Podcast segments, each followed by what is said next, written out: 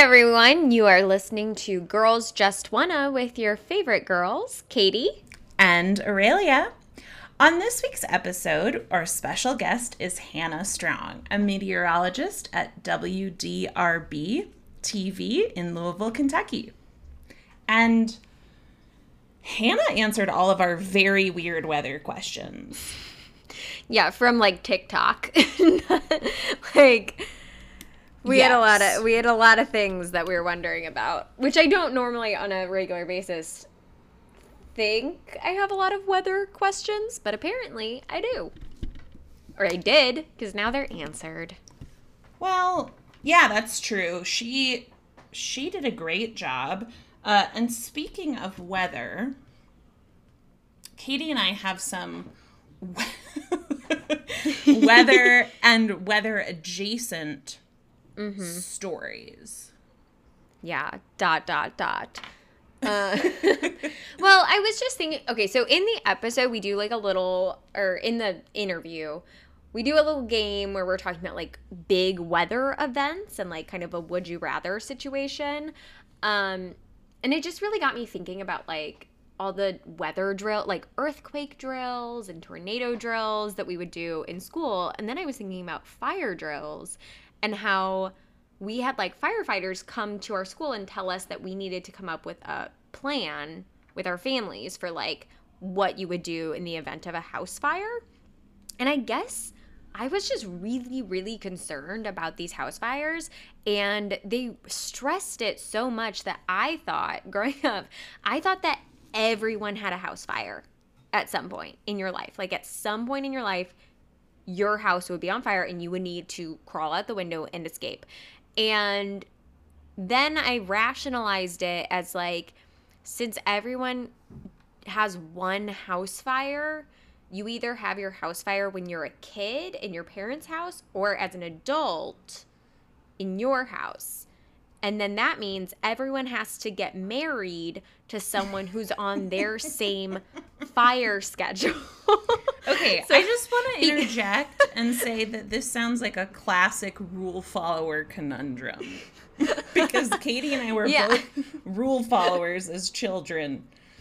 Yeah, well, it just made sense in my brain because I was like, all right, neither of my parents have had house fires growing up. So that means they're going to, in their lives, their house fire is an adult house fire, and mine, I'll be a child, right? Because that's how everyone's going to get covered. And so then, so I'm going to have to, one, deal with this. And then, two, when I grow up, I will need to find a partner who also went through a house fire as a child.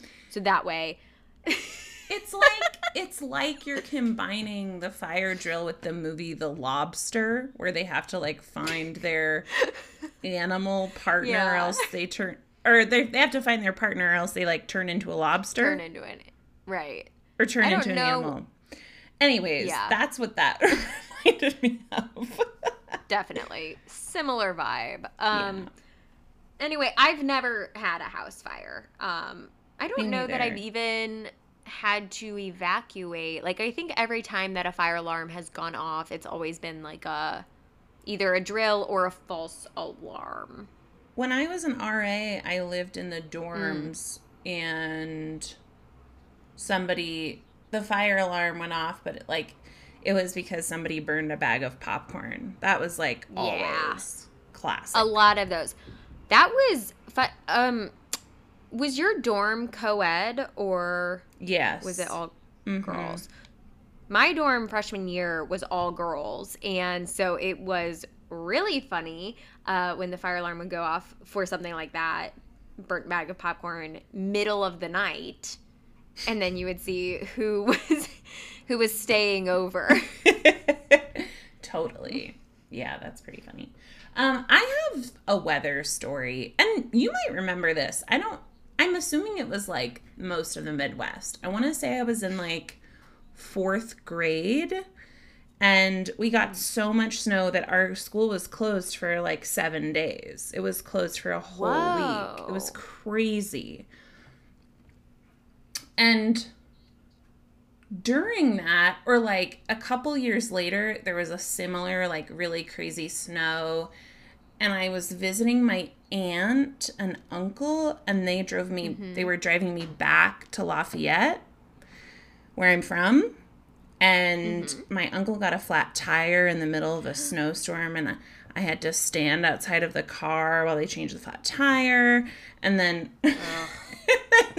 and then when we finally made it to my parents' house, my parents live at the very top of this like dumb hill. Like it's it's it's like unnecessarily steep in my personal opinion. so you have to get shuttled from the bottom to the top by somebody with four wheel drive, or else you hoofing it, Yeah. baby. So I like snow, but I definitely have some light scarring from those experiences with it. That's understandable. I have like a really um, traumatic memory of when I was super, super little, getting like my head stuck in snow, like upside down. But it's it's like really specific, but at the same time, I was so young that I'm like, did that happen? And then you No, were I feel like it did. and then you were like, "Oh, I guess you either get your head stuck in the snow as a child or it happens to you as an adult and you have to marry somebody who that Yes. also happens to." Just like fire. it's a song of ice and fire. Oh my gosh, totally. It's a Game of Thrones reference. I got it. It just Anyways, on to our random shit of the week. Um, Yes. I have a few. Okay. I Cool. ordered a butter bell from Amazon, which my aunt that I was talking about earlier, she has one, and my sister in law, Lindsay. She has one What too, is I think. what is okay. this? It's a French butter dish, and it's a way Okay. of keeping butter at room or I'm sorry, ch- chilled but soft on the counter. So it looks like a little crock. And when you open it, there's a bell shape and you put you like put the pack the butter in there and then you fill the crock part up with water. So the water creates like a seal Oh. and then yeah, so like I like toast or sometimes I just like bread and butter. Mhm. And I like the butter like if you put cold butter on bread, it like rips the shit out of it. Yeah, it does. So I ordered one and it came, but it's broken. So I don't know what to do. I got it from Amazon. How do you will they like You send me another stuff. one? Yeah, yeah, Okay. they will. I ordered um some so, so I'm trying to figure out like groceries here because it's just a mess. First of all, everything's crazy expensive, but on top of that, it's like I don't know. It's you're walking everywhere. We're not. Oh my god, that looks so good. Okay, well this is the next holding thing. up a Oreo donut. Okay. So this was the next thing on my list to talk about. I didn't mean to like cut you off with like this. Oh, but I was, just gonna say I ready. ordered I ordered salsa from Walmart. The salsa jars of salsa came completely burst open. Salsa everywhere. It was a salsa mess. Um, but I reached out and was like, "Can I get a refund for the salsa?" And they were like, "Sure." And they refunded me for the salsa. It was very easy, and I liked that. So thanks, Walmart. You know, a lot of a lot of cons there, but some pros. Anyway, tell me about this donut. Okay, so this is It looks a- like a chew toy. I know. So it's a mochi donut from this place called Dochi. And I think it's a chain. I think there's other locations, but one just opened right across the street from my office, which is like good and bad. Right. So I wanted to try them, so I got them right at the end of right before I came home to record with you. Mm-hmm. Um mm-hmm. and they're they're different from other um mochi donuts because they're fried like a regular donut, but the Yeah. shape, the shape of the donuts is like this flower shape so that you can like easily break it off and Oh, like share with somebody. So then it's like a little donut hole. Nice. I know, right? Do you want to Um, like maybe take a picture of it? We can put it on sure. Yeah, I'll take a picture. the. Insta. Cool. Just so everyone can stay in the loop. I'll take a um, picture. Maybe maybe not of me eating it, but like I could pose No, with it like seductively. please. And then Dochi will be like, "Oh, wow. Can you be can you model our donuts for us?" yeah, maybe ask them if they would like to endorse uh, the pod. If they want to be like our first, um, I don't know, what is it? Ad Sponsor? advertisers. Sponsor. Yeah, yeah, yeah. That's what I wanted to say. Sugar sugar daddy? Mm-hmm. Literally, Cuz it's like donuts. I know. Because it's like donuts. Okay. So I know you saw uh, Black Widow over the weekend. And for those of you First- like like me, that's a Marvel movie. Yes, first Marvel movie in theaters since uh, Spider-Man Two came out, and that came out uh, summer of 2019. I Oh, just shit. I remember because I saw it in theaters the night that I got home from Amsterdam, and I was like so exhausted, and Joe made me go see it with him, and I was like losing my mind. But yeah, so it's been like a long time since we've had a Marvel film in theaters. Loved it. Would recommend. Florence Pugh, a gem. Uh, Wait, yeah, who's she thi- in two that? Cuz she's not in the uh, like she's not already a Marvel character, is she?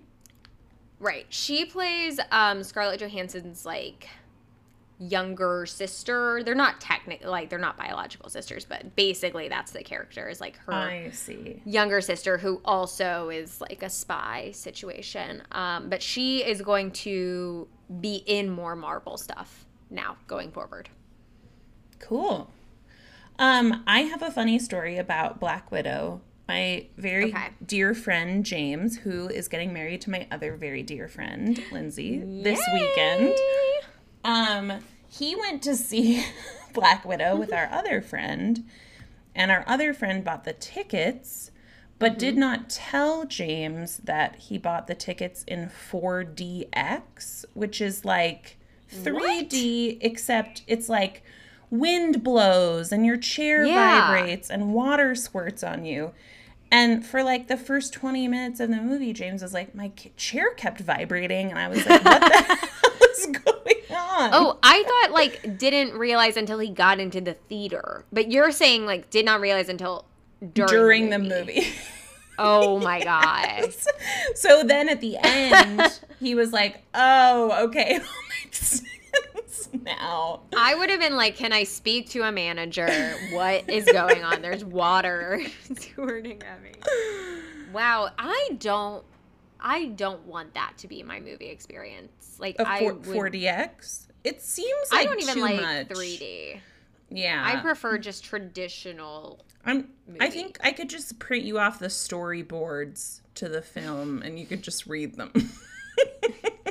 No, I'd like to see the movie, but I don't want. I don't like any of the extra stuff. It's distracting to me. I don't. I'm not into it. I'm a purist. I understand. Also, um I did get ca- caught up on the Bachelorette kind of, I think. Mm. But I like Katie. I don't really like anyone else. I like Mm-hmm. That's fair. Michael. Yeah, he's He's awesome. good. uh, what what a nice human. Um, well, tonight's episode, which I am going to watch the minute we're done here, um, because it's on right now. Apparently, five people go home throughout this one episode. That's like, Like, a lot. Yeah, but So- maybe they like leave on their own or like no, yeah, that's what happens. each other. Oh. Well, Like, it's the- not all just her sending people home. I think people decide to leave, which is always very dramatic. Well, also, I don't know if you watched the like end preview thing at the last episode. Oh, but it was just, several like, times. She was just like literally crying in every scene. Yep. So I figured some mass exodus happens. Yeah, it's gonna be nuts. Well, So- speaking of I don't know. I was going to say speaking of nuts, that that's not good. Um Well, uh, we hope you enjoy our interview with Hannah. We got to get better at that bridge uh, Yeah. to interview. We should- I feel like we should also have a signal to each other, something visual that only Like a hand so only signal? you and I know. Yeah, like a let's. How about this? perfect? um, Listen, I'm not I'm not going to tell you what Aurelia just did, but I will tell you, since I did watch the first five minutes of tonight's Bachelorette episode, it's related to uh, that. and that's all the hints that I'll give you. So there you go.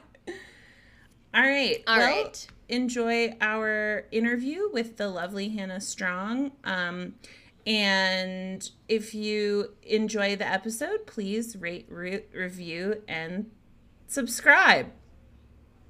Yeah.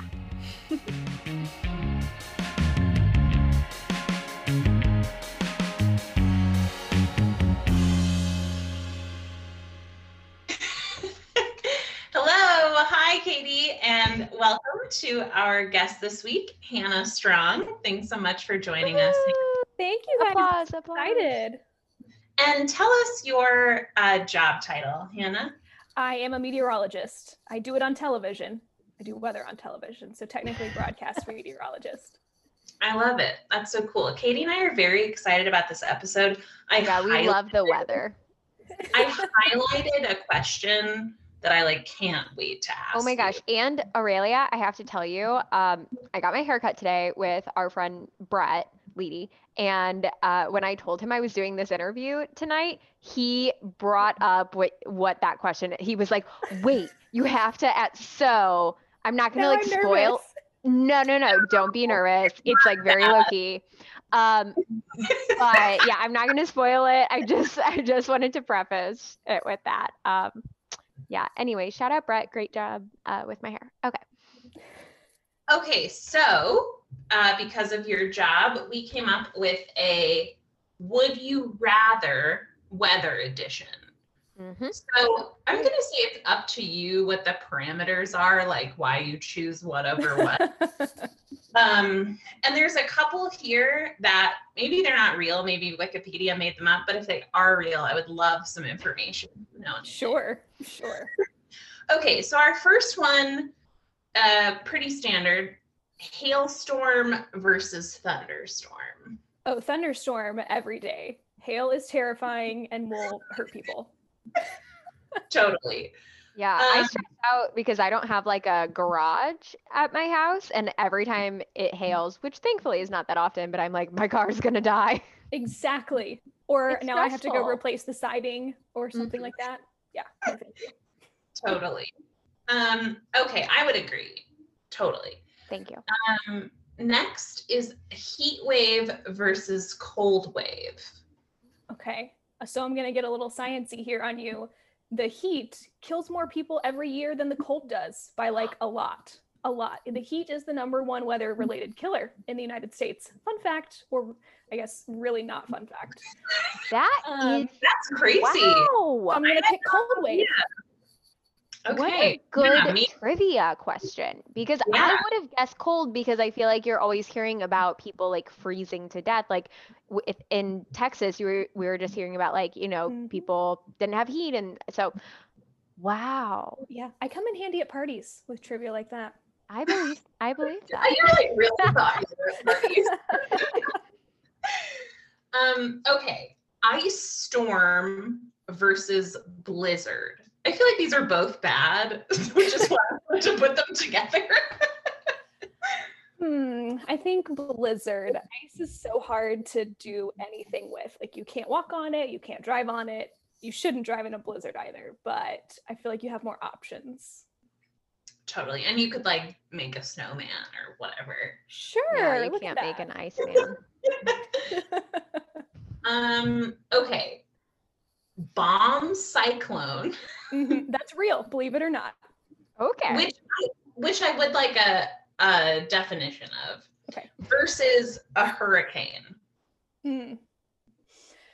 I personally find hurricanes more interesting. So I think I would choose hurricane. So a bomb cyclone is any cyclone that's just a big weather pattern. Any cyclone that intensifies 24 millibars in 24 hours, which millibar is a measure of pressure. It just has to do with how fast it strengthens. So you might hear it called like bombogenesis, fun word, means a bomb cyclone is forming. Um, but that's a real thing, believe it or not. Cool. That's crazy. Yeah, I remember like I had some friends that live in New York City, and like I don't know, maybe four or five years ago, they had a bomb cyclone, and that was the first time I ever heard of it. Yeah. The Northeast, I'd say, probably sees like one a year, one every other year, something like that. Okay, tornado, which that's like a big thing in Indiana. We get lots of tornadoes there. Um, versus windstorm. I will choose tornado every time as long as nobody dies. Ooh, why? What's? Why do we hate windstorms? I Not saying you know I'm a windstorms. fan. I Or just why do we love tornadoes? yeah.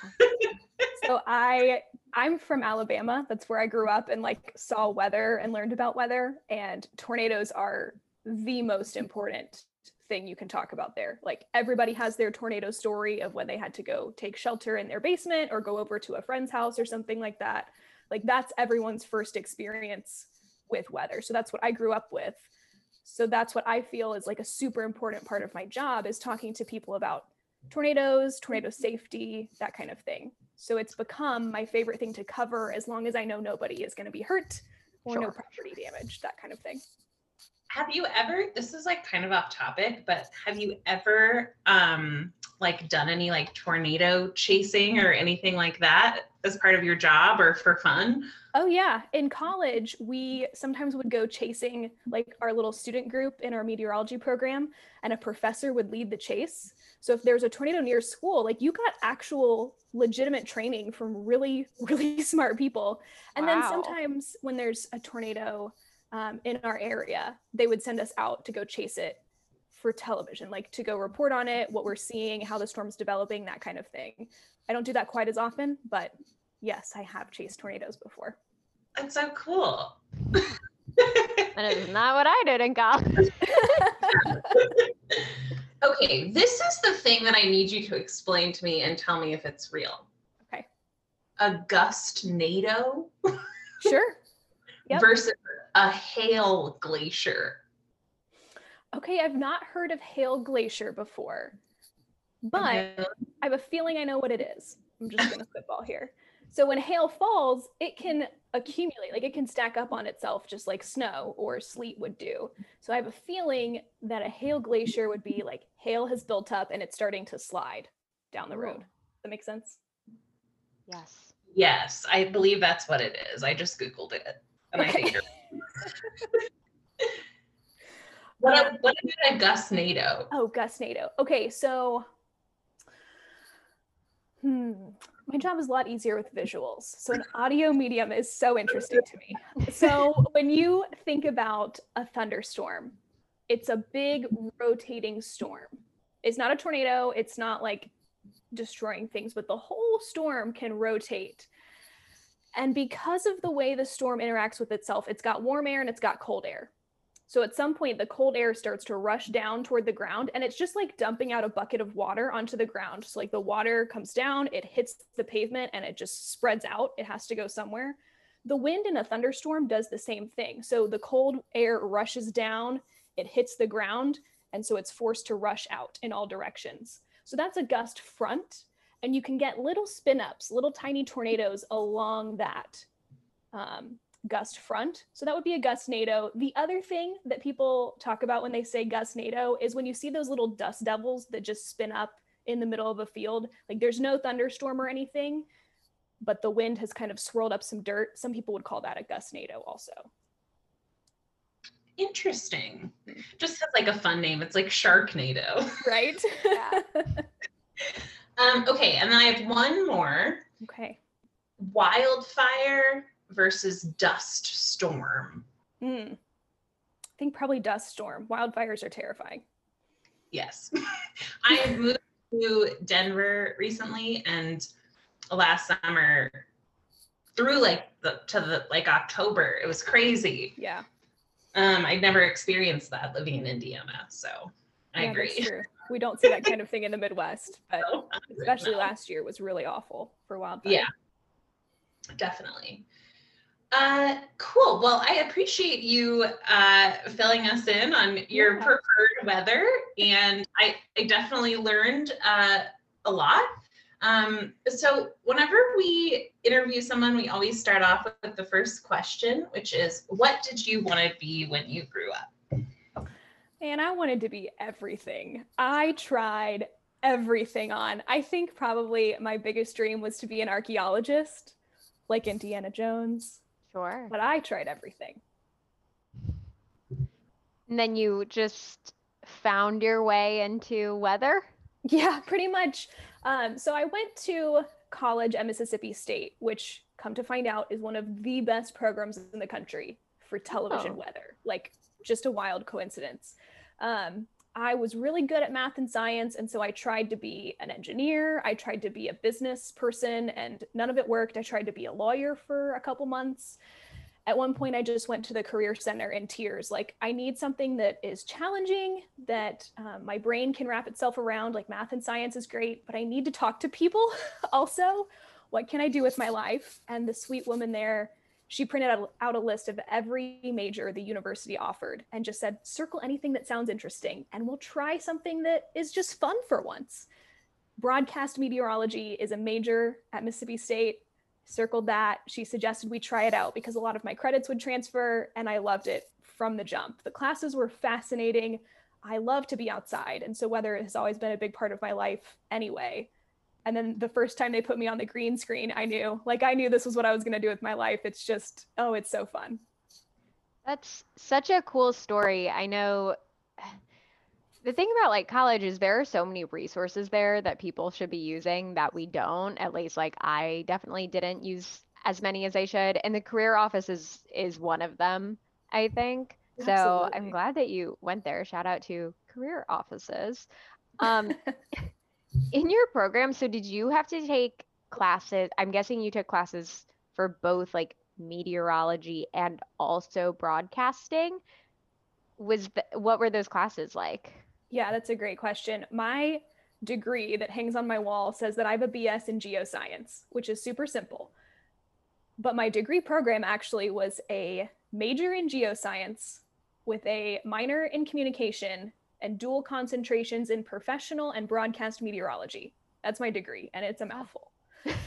so you take all the weather programs, all the weather classes, maths like calculus, all the calculuses you can take plus differential equations. You take all the physics classes you can take, a couple of chemistries, um, and then the actual weather specific classes like fluid dynamics, the kind of large scale, small scale meteorology. Um, we take radar analysis, uh, all the weather things you can think of, plus all of the television classes. So, how to report, how to run a camera, how to shoot video on all kinds of different things, how to write for electronic media like websites or social media, how to do social media. Not an actual class, but a really big part of one of my classes. Um, and then how to stand in front of a green screen, create graphics for your weathercast, and then present them to people. That's a lot of multitasking. It is. Yeah. Wow. Absolutely. So, do you now create your own graphics on a professional level still? That's still part of your like responsibilities? Yeah, I think the thing that surprises people the most about my job is that I do everything. So, from the forecast, the numbers that you see on television, those came from my brain. I don't get those from anyone else. I make the forecast myself. And then all the maps that you see me stand in front of or point at, I've made all of those. Now, a lot of those things can update themselves, like the current temperature map that auto updates, and thank goodness it does. But any sort of fancy map that's got fronts on it or you see stuff moving around, I drew that myself and it just helps me tell my weather story. It helps me communicate with you what's going on. Wow. Absolutely. So, after you graduated, before you sort of dived into the professional world, did you have to get any additional like licensing to be a, a full time professional meteorologist? That's a great question. Um, the short answer is no. The long answer is you should. So I got a job right out of college because I had a degree in meteorology. There are a bunch of different degrees you could get that would qualify you to talk about weather. I've worked with people who have degrees in math. I have worked with people that have degrees in hydrology, so just studying water or fluid. Um, And so these professional certifications that we have just help prove to the weather community and the world that no matter what your educational background is, you have proven that you know the science and you know how to talk to people about it. So there are two big like certification programs that exist for weather people. I'm proud to say I have both of them. It's a hard program to work through, but it really does help just kind of certify that you know what you're talking about and the people watching you can trust that you know what's going on. Cool. So you said that you got a job like right out of college. Did you also do like I'm I'm assuming internships? Yeah, internships are critical if you want to do TV weather because it's Okay. so hard to learn how to do this job in a classroom. Yeah. you have to get out makes and see what it's like, right? So I, I did do an internship in Birmingham, where my family's from, that really helped me learn so much. Very cool. So, uh, give us a little bit of a rundown of what a normal day looks like for you, or you know, maybe there are no normal days. your your day is like at work. Sure, sure. Well, that's my favorite thing about my job is that I will never have the same day twice. Like it's always a new challenge. There's always something new to learn. But a typical day for me, um, keep in mind we all work very different shifts. So one of the questions I get is how early do you have to wake up? Well, I work the late shifts, so I could sleep until noon if I wanted to, and I'm at work until 11 or 12 at night. So when I get into work, I spend about an hour or two hours, depending on how active the weather is, making the forecast. So that's why you have to go to college if you want to study the weather, is to learn how the weather behaves, how the atmosphere behaves. And then we have computer forecast models. So if you ever hear your local TV weather person, meteorologist saying, well, the model shows XYZ, it's a computer solving like millions of math equations because I don't have time to do that. So it's just solving equations to try to tell us how the atmosphere is behaving. We use all that information plus satellites and radar and current, all the information to make the forecast. Um, so that's about an hour or two. I then spend another hour or two building all the maps and graphics for television. We do a lot of work online. So I write a blog post every day, just something that's going on in the weather right now. Maybe it's like a viral video about the weather. Maybe it's an explanation of the forecast that's coming up if that's really active. On my shift, I only do one hour of television. Some people do three, four, five hours. So then I set one hour aside for television. Everything in between is spent doing social media, pretty much. It's become a really big part of the way we communicate about the weather and connect with people. So any free time I have is spent either checking the forecast to make sure it's updated and still correct or doing stuff on social media. Wow. Um, are there different, like, you said that the computer does a lot of it with forecasting. Are there different, like, ways to forecast? Like, do people have preferred methods, techniques? Great question. Yeah. So, yes, which is why if you turn on the local news tonight, you're going to see four different forecasts from four different people. One guy thinks the high is going to be 70, the next girl thinks the high is going to be 71. You know what I mean? So, everybody has a slightly different method of using those forecast models and all the other information we look at to make their decision. Like there's no formula you can just plug everything into and say, okay, well then the high temperature is going to be 70. So everybody's forecast is going to be just a little bit different. But in the end of the day, we're all looking at the same information. So it's all going to be fairly close to what everybody else is saying. So, uh, what do you like the most about your job? What do I like the most about my job? I think I like that it's so challenging, but not like hard and difficult challenging, just that like it stretches you in new ways every single day. Listen, if you guys look at radar, like if you open up the app on your phone and you look at the radar right now, that radar was likely created in the 80s. Like the radars are named 88D as part of their name because they were created in 1988. We've only been studying the weather in this much detail since the 70s or 80s. Like we are so, we are learning so much about this field still. It's fascinating. So every day you can learn something new about the environment, about climate, about the atmosphere, about anything. And then how do you talk to people about that? Like the math and science I had to take to study the atmosphere is so complicated. even someone like me who feels like they're good at math and science has a hard time understanding it. So then how can I communicate that in a way that everybody can understand and make better decisions based off that information? So it's always challenging and I can always stretch and learn a little bit. That's my favorite part. Nice. I think it's so interesting because you say there's like so much math and science to it and oftentimes people who work in math and science like are not also the best communicators. Um, please don't Nope, no one good. get mad at me for saying that. Uh, but that it's like the stereotype.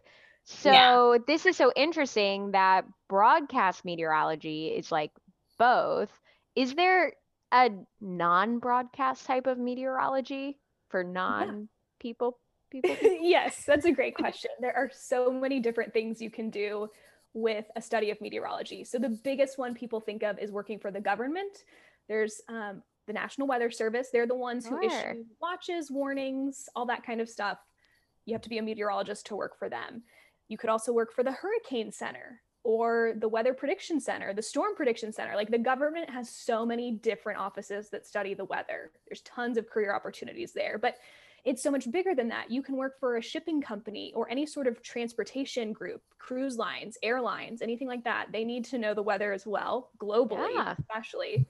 Um, insurance companies employ a lot of meteorologists because claims are based on weather oftentimes, and they need somebody to go through the data and understand what happened. So there's any number of, of careers you could get into with a background in meteorology. Wow, I truly had like had no idea that that was the case. I mean, I kind of guess like, okay, maybe yeah, the government or like the weather channel. Yep. Um, but yeah, I I would not have guessed the transportation or like shipping stuff. That's so interesting. It makes sense. Yeah. Yeah. Same. Um, so, in your experience so far, do you think that this is a male dominated field? Are there many women? Um, what has that experience been like as a woman in this field? That is a great question. And yes, fact, it is a male dominated field. We've made a lot of progress in the last like five or 10 years toward um, getting more women into the field and just a more diverse career population in general. We have a long way to go in that. We, I'm part of a group called um, Dress for STEM. STEM is the acronym Science, Technology, Engineering, and Math. And so once a year, every year, we just talk about the need for more women in STEM fields in general. So there was some research done, I think in 2018, so it's a little bit old now, but at the time, only 8% of chief meteorologists in the country were female. So a chief meteorologist is just the person who leads the team of weather people at, at a particular TV station. 8% were women at that time. Now, I think we've made a little bit of progress since then in chiefdoms, but still a long ways to go. And not just for women, but also diversifying races that are seen on television as well as um, something we have a lot of work to do in this in this particular industry. Definitely. Absolutely. Okay, so here is my big question. Okay. this blew my mind. I saw this video on TikTok. yes. like I you might know what I'm about to ask. So this person was like, I was today years old when I learned that when you're watching a weather forecast and someone says there's a 50% chance it's going to rain, that doesn't mean that there's a 50% chance that it's going to rain. It means there's a 100% chance it's going to rain, but a 50% chance that it will be in your area. Is that true? Yes and no. Okay. So, this is a longer discussion, and I'm going to preface this by saying if you are a visual learner, I wrote a blog post about this specific TikTok video. and we Okay, can good. link that. Okay, Yeah, we I'll can send you link guys the link to that. Don't let me forget. Okay. Okay. But here's the longer explanation. Like I said before, when I'm making a forecast, there's no exact formula of like, if this is going to happen and this is going to happen, then it means there's a 30% chance. It's all in my brain. Like it's all very subjective. So, with that said, when I'm looking through the data, when I'm looking at what all the forecast models are showing me and what I think the forecast is going to do, I think about it several different ways. Is it going to rain at all in my area? So here's another really important point. When you're watching television, the forecast that you're seeing is not just for your home, as much as we wish it could be. It's for the entire coverage area, which is usually anywhere from 15 to 35 counties. And so it's a pretty large geographic area. We have to forecast for the entire thing all in the same breath. So if I think it's going to rain anywhere in my coverage area, then we're going to put a percent in. Whether i mean that could be saying i know it's not going to rain at your house. Like fact it will not rain at your house. It's only going to rain in our northern communities. But i still have to put a rain chance in because for those people it's going to rain. So we have to think about the geography component here. If it's going to rain all day everywhere that's the only reason i would put a 100% chance in even if i know 100% it will rain somewhere if i say 100% and it doesn't rain at your hmm. house, then you think I'm an idiot, right? That's just kind of how that works. So there are so many different things to think about. We think about the geography, we think about for how hmm. long during the day will it rain? If it's going to rain all day long, that's more of like a 100%. If it's going to rain for just a couple of hours, then we're looking at 20 or 30%. We also want to think about how hard it's going to rain. If it's just like spit like spitting little piddly mist sort of situation, 10% easy. That's like, that's it. But if it's going to be heavy, intense rain for several hours, then we're bumping those numbers up 70, 80%, something like that. We also want to think about the time of day and how it's going to impact you. So if it's going to rain in the middle of the night, only third shift workers are going to care. Everybody else is asleep. So the percent's going to be a little bit lower because you're not going to notice it. The majority wouldn't notice it. If it's going to rain during the evening rush hour, I'm going to bump that percentage up. So there are like so many different factors to think about when you're making the percentage. The short answer is yes, 50% doesn't actually mean 50%. And I'll tell you, people who forecast the weather, everybody thinks about it a little bit differently. So there are a lot of places that don't even use the percents anymore. They just put words in like few, scattered, isolated. I don't know that that's any more clear, but there are people completely ditching the numbers in favor of just words because the numbers are confusing in and of themselves. My mind is blown. yeah, truly. Follow up question. Sure. so at like my iPhone like weather thing, and I'm like on the slide that has like the geo, you know, it like knows your location. Mhm. That's more likely to really be the percentage of snow because it's more honed in. Is that right? Pr- Yes probably. and no, sort of. it's the same idea. it's sort of. So here's my plan for if you like need to know weather information on your phone, I would suggest you get an app from a local TV station wherever you live. Like this is not a plug for my app or anything like that. Wherever you live, find a local station you trust instead of the preloaded app. Because when you open any weather app, if it is programmed to your exact location, you are getting forecast model data. No human has looked at that forecast information. Nobody hmm. has thought, okay, hmm. well, I know that it rained there yesterday, so the atmosphere has a little bit more water content in it, so it's more likely you'll see water today than what the model would suggest. Like no human has looked at that and made you a forecast. It's just straight computer information. When you have a an app from a local television station, if you set your location to like the area that that TV station covers, then you are getting the human made forecast. Like the person you watch on television, you're mm-hmm. getting their forecast.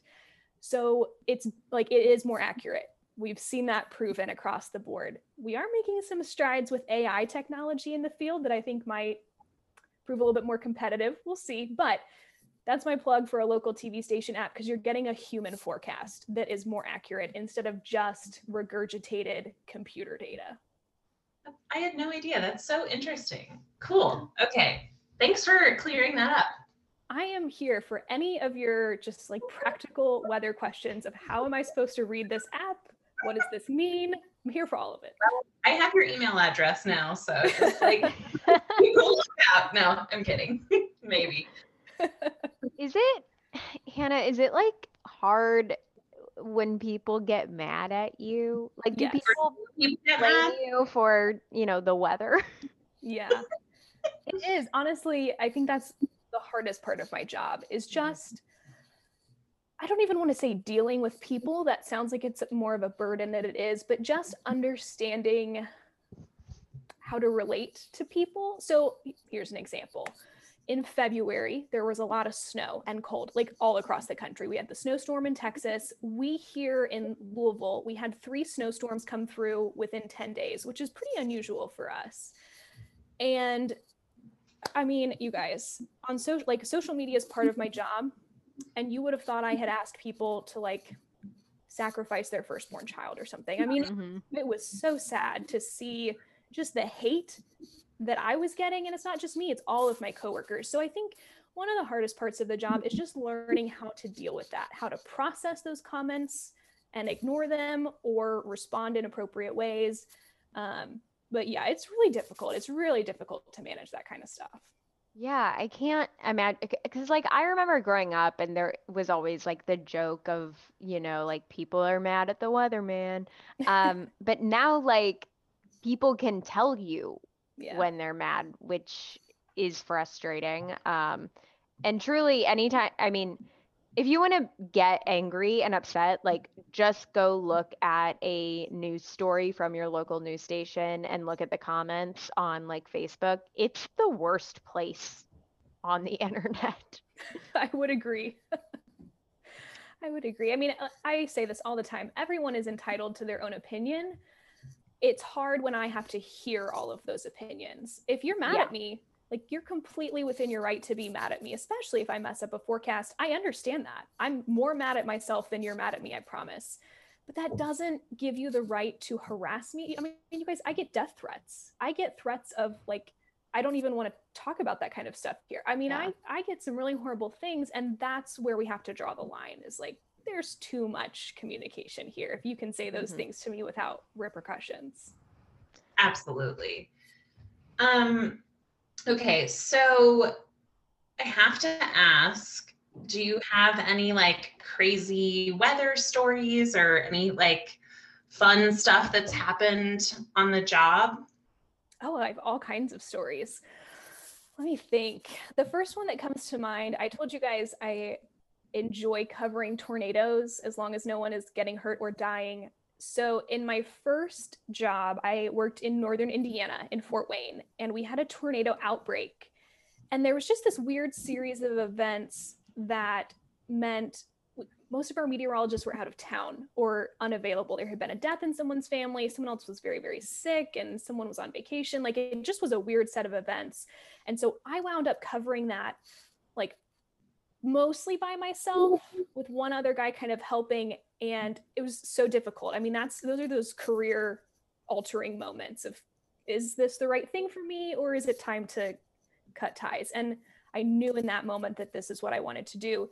So then within a couple of days after that, I went out to these places that have been hit by tornadoes to just see the damage. It really helps me understand more when I see a tornado come through on radar, what that actually looks like on the ground. So we get a lot of comments about like, oh, you're just trying to capitalize on somebody's like worst days. It's really not about that, I promise. It's about learning, understanding why they made the decisions that they did to either take shelter or not. It's all a learning um, effort, but going out and hearing those people tell me they had watched my coverage, they had listened to my words and taken shelter, and that's why they felt they were still here today. Like that gives me chills to think about. Those are the moments. That's why we do this. The flip side, I've lost several people. They've they've lost their lives as a result of the weather I was covering. That's really hard to handle too, but those are the things that make it that make it all worth it you know putting up with the comments putting up with all the weirdness is like you know you're impacting people in a big way so i think those are my favorite stories of just getting out to go talk to people hear their fascinating weather stories but also just to understand that this matters you know Definitely. That's yeah, because it really is impacting people it, like on an individual level, um, which is pretty powerful. Yeah. Are just kind of thinking about like I don't know the stuff about the comments is like really sticking with me, um, especially because I was just reading an article yesterday about how it's like women and um, people of color who are in journalism who get the highest uh, rates of harassment. Um, and the question is like kind of what what protections are there? Like what can be done to help with that? Um, I don't know. Is that something that like you talk to your colleagues about? Oh, all the time. Yeah. So we have a couple weather conferences every year where we get together and talk about these things. It's the latest research about science, but it's also just how can we be doing this better and helping each other better.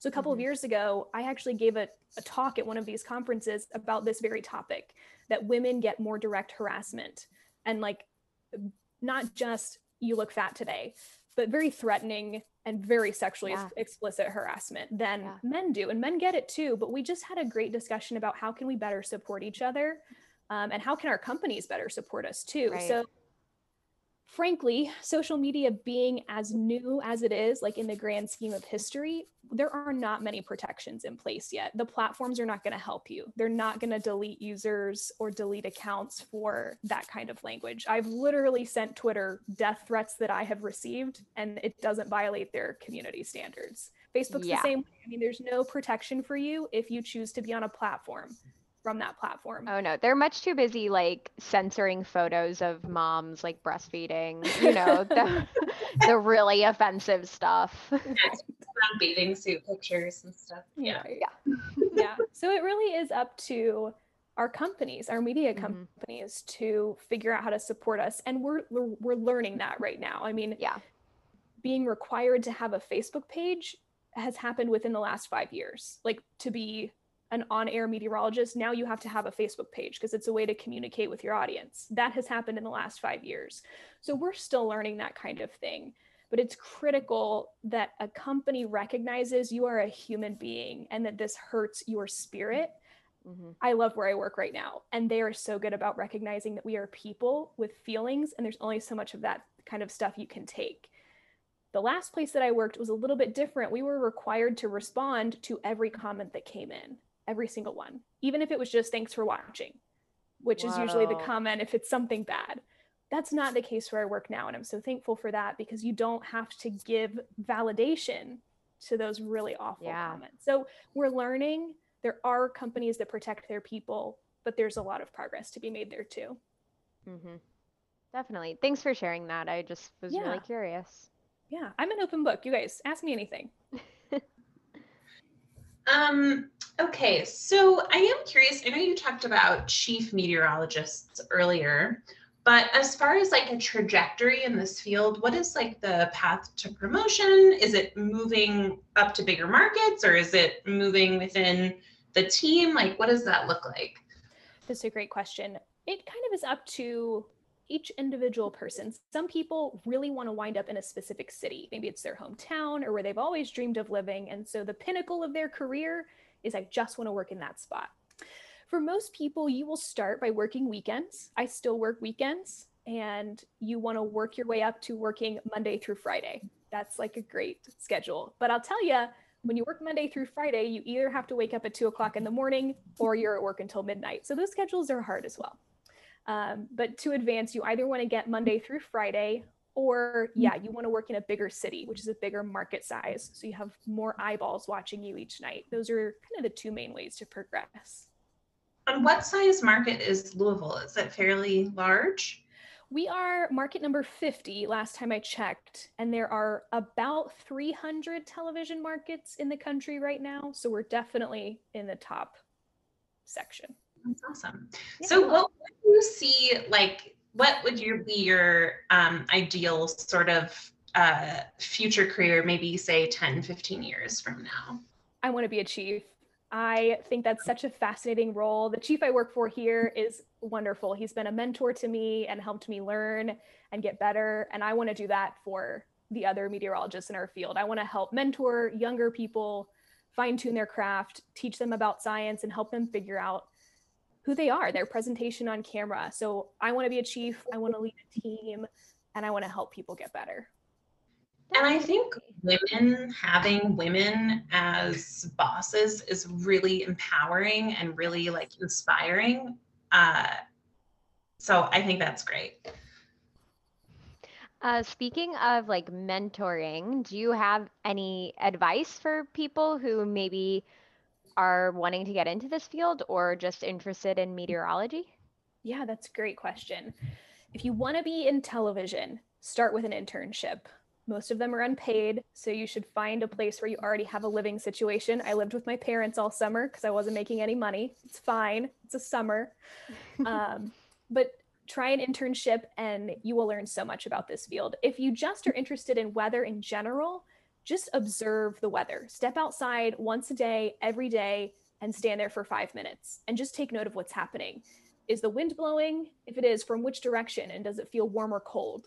And then tomorrow, when rain blows in, you can connect those dots that the wind shifted. It was bringing in warmer air that felt a little bit more humid. And then the next day it rained. So then the next time you step outside and you notice that the air feels warmer and more humid, you can make a very basic forecast and say it's probably going to start raining in a couple of days, and you'll be right. So just observe the weather. You do need some sort of formal education if you want to do this professionally. There are plenty of schools across the country with really great programs, but especially in the Southeast, a lot of really great schools through Oklahoma, Mississippi, kind of those regions that see a lot of really impactful weather. Interesting. Good advice. Thanks. I'm gonna go stand outside. Uh, before we go, if our listeners want to learn more about you or read some of your blogs, uh, where can they go to check that out? Yeah, thank you. I am on social media. I have Facebook, Twitter, and Instagram. You can just search for Hannah Strong. My branding, in air quotes, is Weather Strong. So you can also just search Weather Strong. Um, I've got a website where I do actually a lot of really fun science experiments for kids, a lot of things that are geared toward teachers who maybe are going through weather units. And so if that's something that interests you, they're also fun for grown-ups, let's just be honest. um, that's all on my website, which is strongweather.com. Cool. Awesome. Everyone, please go find Hannah on social media and leave very nice comments. Thank We you. Supportive Heart That's emoji only. heart emojis. Hannah, thank you so much for joining us. We had a great time, learned a ton. Uh, we Mhm. really appreciate it. Oh, thank you both. This has been so fun. It's been great to connect and chat a little bit tonight. Absolutely. Bye. Bye.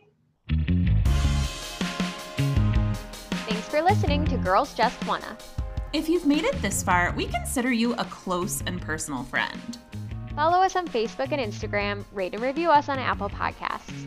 Interested in being a guest? Send us an email at girlsjustwannapod at gmail.com. We love we love you. you. Bye. Bye.